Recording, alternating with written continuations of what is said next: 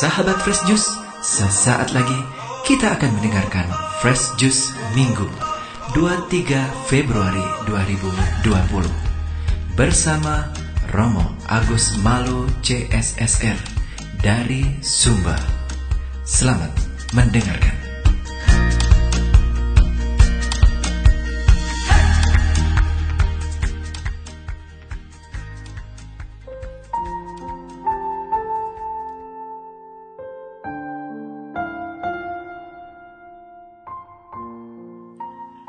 Selamat berjumpa kembali saudari-saudara pendengar setia Fresh Juice dan Mutiara Pagi yang diberkati Tuhan.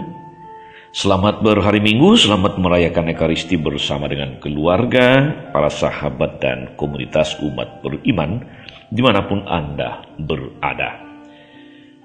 Hari Minggu 23 Februari, pekan biasa yang ketujuh tahun A, saya Romagus CSSR mengajak kita sekalian untuk merenungkan Injil Matius bab 5 ayat 38 sampai 48. Dalam nama Bapa dan Putra dan Roh Kudus. Amin. Dalam khotbah di bukit Yesus berkata kepada murid-muridnya, "Kamu telah mendengar bahwa dulu ada ungkapan mata ganti mata, gigi ganti gigi. Tapi aku berkata kepadamu, Janganlah kamu melawan orang yang berbuat jahat kepadamu.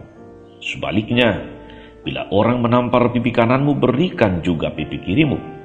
Jika orang hendak mengadukan engkau karena menginginkan bajumu, serahkan juga jubahmu. Jika engkau dipaksa mengantarkan seorang berjalan sejauh satu mil, berjalanlah bersama dengan dia sejauh dua mil. Berikanlah kepada orang apa yang dimintanya dan jangan menolak orang yang mau meminjam sesuatu daripadamu. Kalian telah mendengar firman, kasihilah sesamamu manusia dan bencilah musuhmu. Tapi aku berkata kepadamu, kasihilah musuh-musuhmu dan berdoalah bagi mereka yang menganiaya kamu. Karena dengan demikian, kamu menjadi anak-anak Bapamu di sorga. Sebab ia membuat mataharinya terbit bagi orang jahat dan juga bagi orang yang baik. Hujan pun diturunkannya bagi orang yang benar, juga bagi orang yang tidak benar. Apabila kamu mengasihi orang yang mengasihi kamu, apakah upahmu? Bukankah pemungut cukai juga berbuat demikian? Dan apabila kamu hanya memberi salam kepada saudaramu saja, apakah lebihnya dari perbuatan orang lain? Bukankah orang yang tidak mengenal Allah pun berbuat demikian? Karena itu, haruslah kamu sempurna sebagaimana, sebagaimana Bapamu di surga sempurna adanya. Demikianlah Injil Tuhan.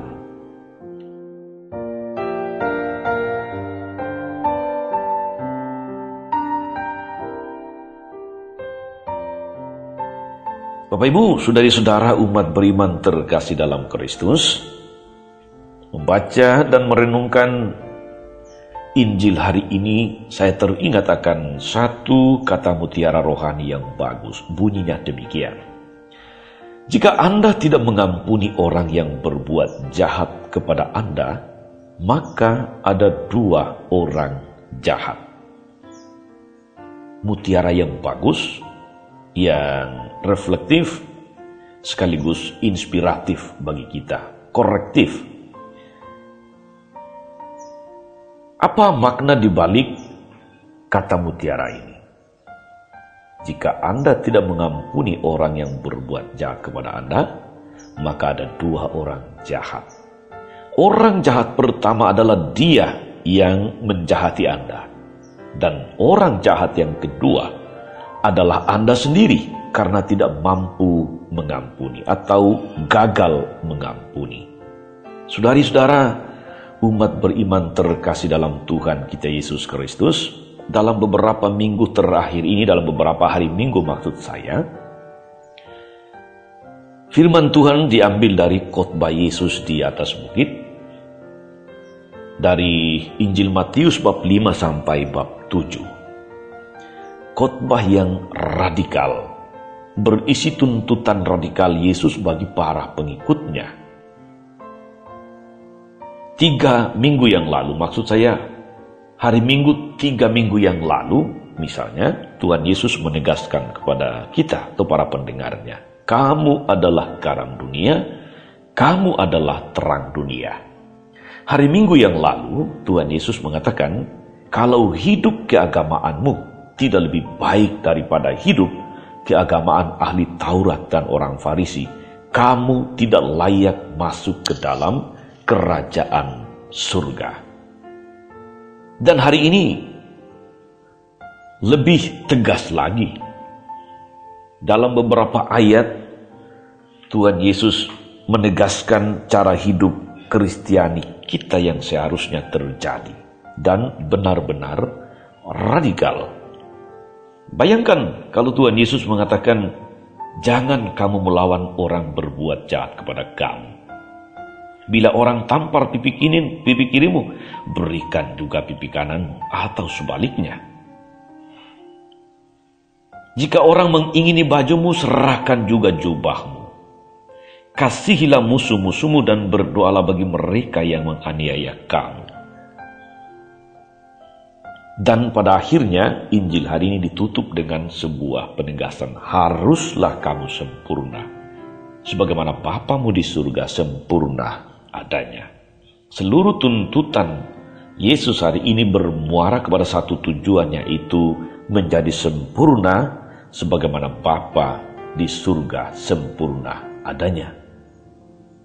Dengan demikian saudara-saudari kita bisa mengerti kata mutiara tadi yang menegaskan kepada kita tentang perlunya kita menghayati kasih yang sempurna. Kasih yang sempurna itu terwujud di dalam kemauan dan kemampuan untuk mengampuni.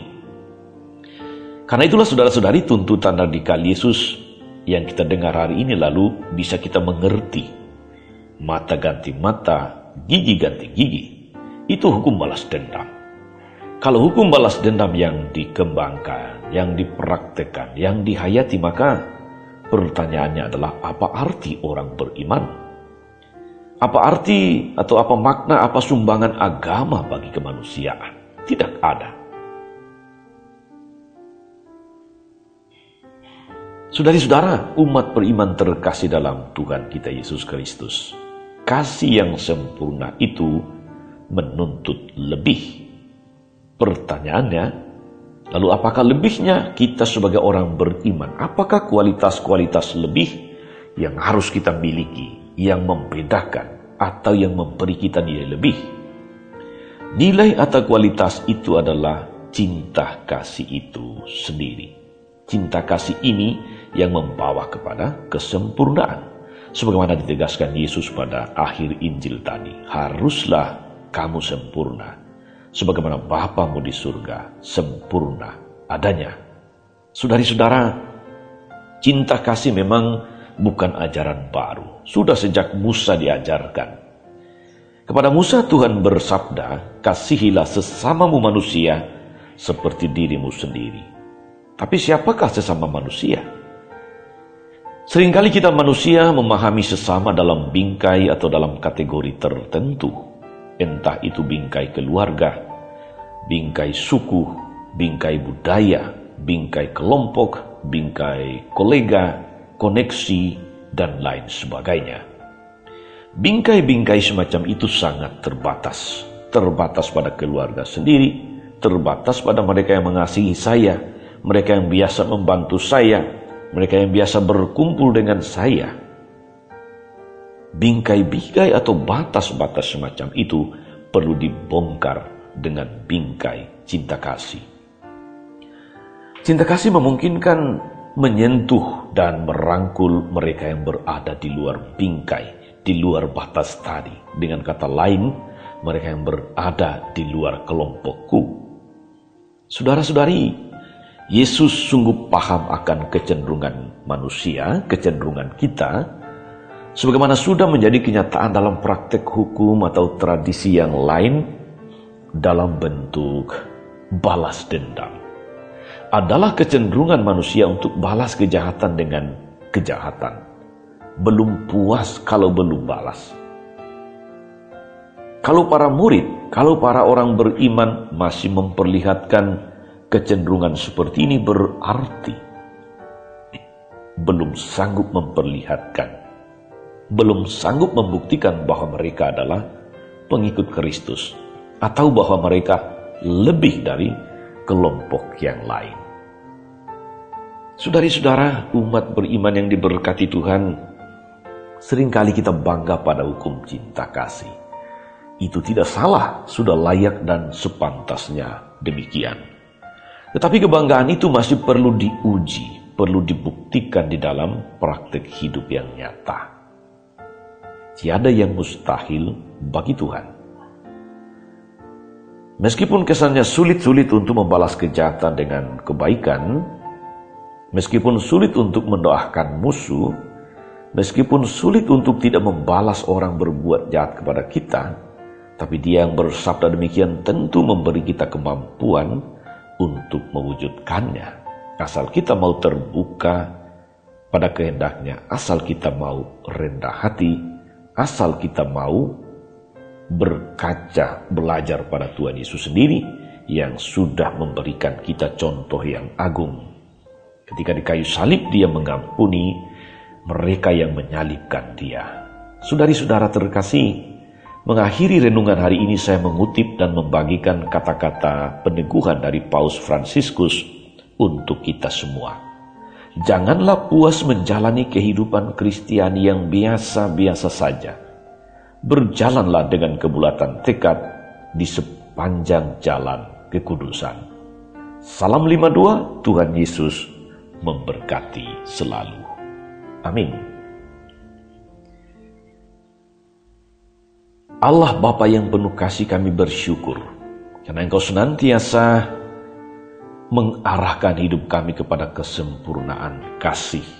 Yesus putramu telah menunjukkan teladan agung ketika ia mengampuni mereka yang menyalibkannya. Kuatkan kami dengan kuasa roh kudusmu, agar kami mampu mengasihi semua orang lebih-lebih mereka yang kami anggap musuh, mereka yang menyakiti, yang merugikan, dan membuat kami menderita. Berilah kami hati yang mengasihi, hati yang mau mengampuni, hati yang mau berkorban. Semoga dengan demikian kami semakin pantas menjadi putra dan putrimu. Ketika kami mampu mewujudkan kasih yang sempurna dan dengan cara demikian kami semakin sempurna di hadapanmu. Terpujilah namamu sekarang dan sepanjang segala masa. Amin. Saudari-saudara sekalian, berkat Allah turun atas saudara-saudari Atas mereka yang kita doakan atau kita janjikan doa. Atas mereka yang barangkali kita musuhi, kita benci, susah kita ampuni.